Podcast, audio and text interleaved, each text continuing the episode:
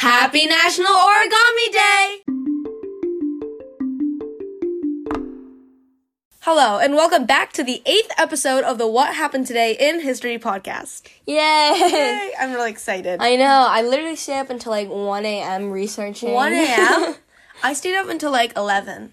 I was very time efficient yesterday. yeah, I wasn't. You were watching way too much TV. Yeah. oh, do you want to start with Sure. National Origami Day? yeah, sure. Okay. Okay, so unfortunately, the origin of National Origami Day is like unknown, but most of us know that it like started in Japan. Mm-hmm. So its original name is Orikata and started as early as 105 AD. So paper used to only be available to like wealthy families and people who could like afford it. And when they sent letters, they also sent like complicated like folded paper with it to show kind of like how rich they were and how like they could afford it. So it was like symbolism of like how Yeah, wealthy yeah. your family was. Yeah, yeah.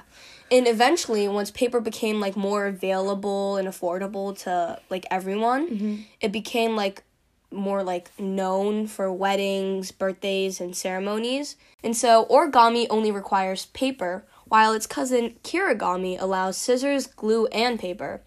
So Lillian Oppenheimer introduced origami to the U.S. and Great Britain, but like mm-hmm. she didn't like officially started it. But, Yeah, like, she just yeah. like introduced yeah, it. Yeah. And she actually has started origami organizations and it still exists today. One of them like known as Origami USA. So you can go check it out if you're interested. Nice. Yeah. Okay.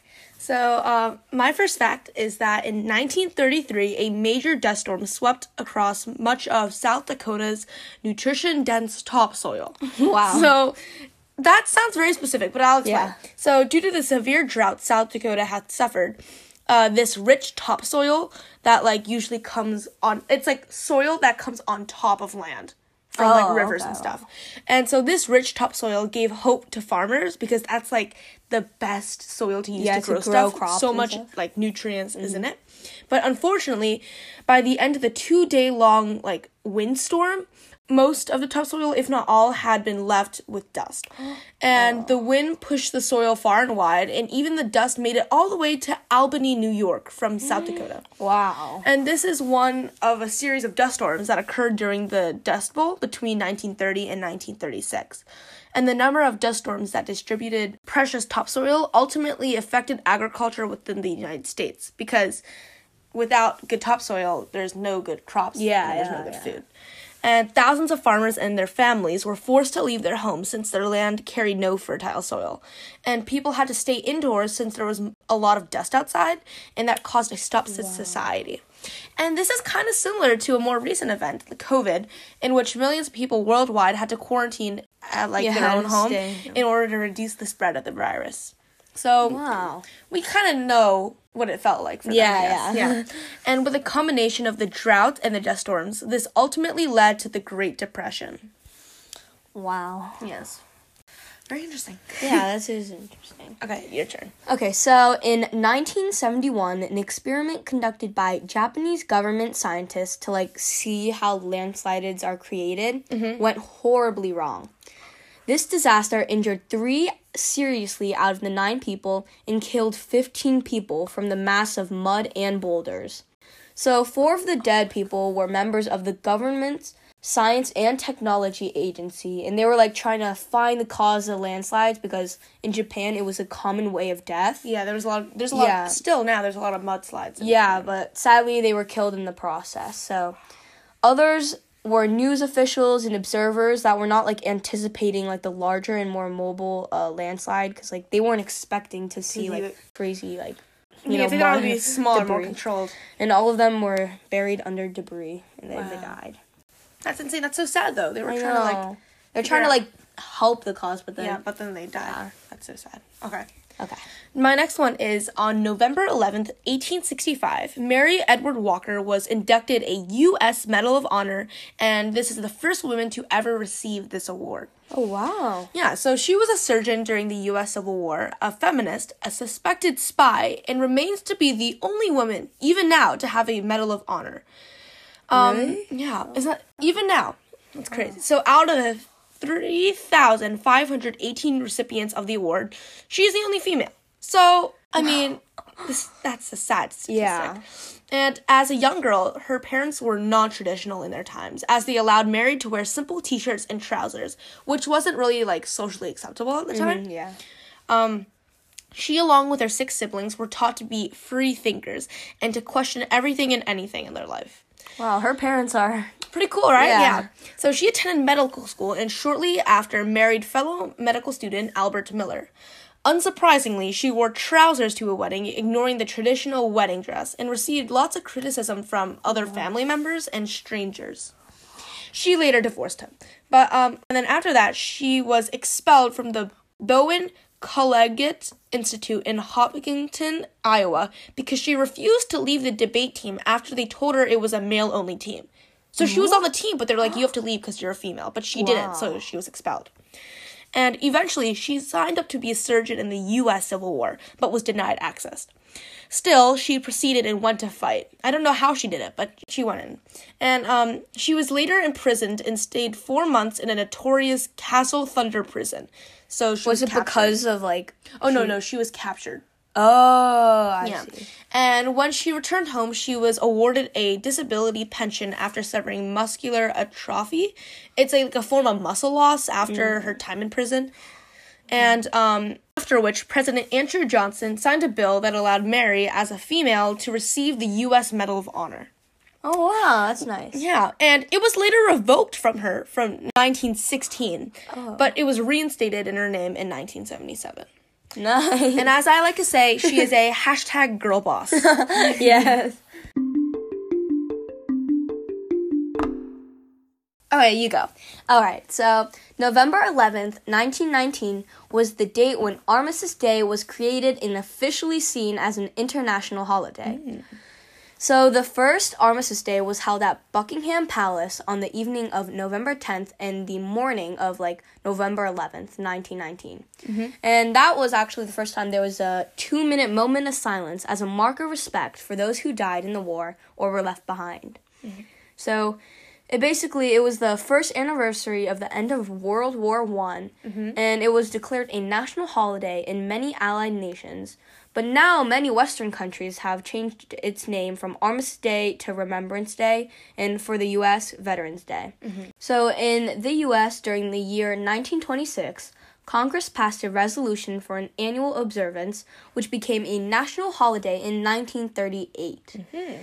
So this day occurs on November 11th to celebrate the 11th hour of the 11th day of the 11th month that signaled the end of World War One. Mm-hmm. It commemorates the veterans of all the wars and everyone who has sacrificed and served their country. wow. So, happy Armistice Day or, Or- Remembrance Day or Veterans Day. Alright, so another fact containing feminism also occurred on November 11th. oh wow, November yeah, it's 11th. pretty cool day. yeah. So in 1992, the Church of England held a vote that allowed women to be obtained as priests. This was a major change in this church, as for a thousand years, women were not allowed to be priests. Oh wow. Yeah, in this church, like that was like the rule. Yeah. And the first female priest would not be obtained until 1994, which was two years after like the vote happened, when Angela Berners Wilson was obtained as a priest in the Church of England. Now there are thousands of female priests all over the world. Uh, still, there was no vote until women were allowed to be like bishops, mm-hmm. and this did not happen until 2014 when Libby ah. Lane was obtained as the first bishop in the Church of England. Wow. So mm. th- did this like vote kind of like spark other churches to like allow Yeah, it was, but there Oh. were some already that did yeah allow it? Uh, but yeah, then- yeah, but that was like a big one. Mm-hmm, because the Church Okay. of England's a pretty Yeah, big yeah, church. Yeah. Okay, you go. Okay, so in 1880, a famous Australian killer, Ned Kelly, was hanged in Melbourne. Mm. So he was born in the year 1854 and died at age 25 in the year 1880. So as a teenager, he was arrested for associating with the bushranger Harry Power. So he spent time in prison for different offenses, one for stealing a horse, and he later What? joined a group that was known for like stock theft. And he in 1878 he attempted murder on a policeman and was indicted for the crime. Okay. But for for 2 years Kelly and his group like hid from the police like trying not to get caught and stuff. No. But they still like Committed like, crimes. Yeah, committed crimes. Like they committed a murder on someone. And in 1880, they attempted to derail and ambush a police train, which failed. Mm-hmm. And so this kind of like, this is when like the gang engaged in a final gunfight with the police, where Ned Kelly was the only survivor in the group. Uh-huh. And even though he did survive, he was like very severely injured, and he got captured by them. And so there were thousands of supporters who signed petitions and went to rallies to cancel, like, stop the punishment of Ned Kelly. But even with this, he was sentenced to death by hanging, and his last words were reported to be, Such is life. Wow. Yeah. That's very intense. I know. Okay, so my next fact is about Nat Turner or Nathaniel Turner. So in 1831, he was hanged after leading a rebellion of enslaved African Americans against their um, like their owners. He was born on October 2nd, 1800 in Virginia, and a son of slaves who were owned by Benjamin Turner. So in 1830, Nathaniel or Nat was sold to slave owner Joseph Travis. And less than a year after being sold, he experienced a solar eclipse. You know, like Yeah, yeah, the sun, yeah, yeah, like yeah. they align, mm-hmm. and believed to be like believed it was a sign from the heavens. So he later told his friends about his experience and started to plan an insurrection. And during the rebellion, the first target was the Travis family, in which they murdered the whole family. oh. And then also 50 other white people in the efforts to stop slavery were also killed. And slavery would end in 1865 after a century of being in the mm, like. United States. And the insurgents lasted 48 hours until some of the 75 members were shot or captured. And um, luckily, Turner like escaped the police for two months, but was later like captured and tried for insurgents and murder. And his tr- trial took place on November 5th, 1831, and six days later, November 11th, he was publicly hanged. wow. Yes. Okay. Okay. Okay, your turn. So my next fact isn't like anything too bad. So, in 1966, the Gemini Mission 12 was launched. So, it was the 10th and final flight for the Gemini series. Mm-hmm. So, this mission's crew contained Jim Lovell and Edwin, more commonly known as Buzz Aldrin. So, mm-hmm. one of this flight's main goals was to conduct three extravehicular activity operations, which is like EVA. Fancy word. Yeah, which is which basically means like where astronauts perform like any activity outside of the spacecraft beyond the Earth's atmosphere. Mm-hmm. And so Project Gemini had four main goals, like the entire like all the missions combined. It was to test an astronaut's ability to fly long duration missions, which could be up to two weeks, and to understand how a spacecraft could rendezvous and dock in orbit around the Earth and Moon Uh huh. To perfect re entry and landing methods, mm-hmm. and to finally learn the effects on astronauts from longer space flights. Wow. So, Gemini 12 was like a successful mission that lasted about four days and was a great ending to Project Gemini. Wow. Yeah. It's nice to know. Yeah. I know. I love space, and you Yeah, do. We both too. share a great love for space. yeah. Okay, so in 1807, Washington Irving, a famous English short story writer, was the first person to ever document Gotham in comparison of NYC. oh, wow. Yeah. So over the years, New York City has had some very notorious nicknames, such as the Big Apple, the city that never sleeps. The city's so nice they had to name it twice because you know New York, New York, Yeah. and of course Gotham. So Irving's world-known short stories, The Legend of Sleepy Hollow and Rip Van Winkle, is also where he nicknamed the city in a not so flattering way. Calling NYC Gotham was more of an insult, though like now it's a trademark like name Yeah, for, for- New York. yeah. And when you say Gotham, you usually think of like a positive, like Gotham. Yeah, yeah, yeah, yeah. So yeah. Uh, later, he and his writing group, Lads of Kilkenny, also trademarked the nickname Knickerbockers, also like New York. Yeah. So, yeah. Cool, that's really cool. Yeah, and so additionally, one might recognize Gotham from Gotham City, where Bruce Wayne, aka Batman, Batman. yeah, lives and protects. And so, Katie, here I have a very serious and interesting question about Batman. Okay, let's go. I know a lot about Batman. Why can't Batman, even with his super cool crime fighting skills, ever lower Gotham City's crime rate? Why? Because his partner keeps Robin.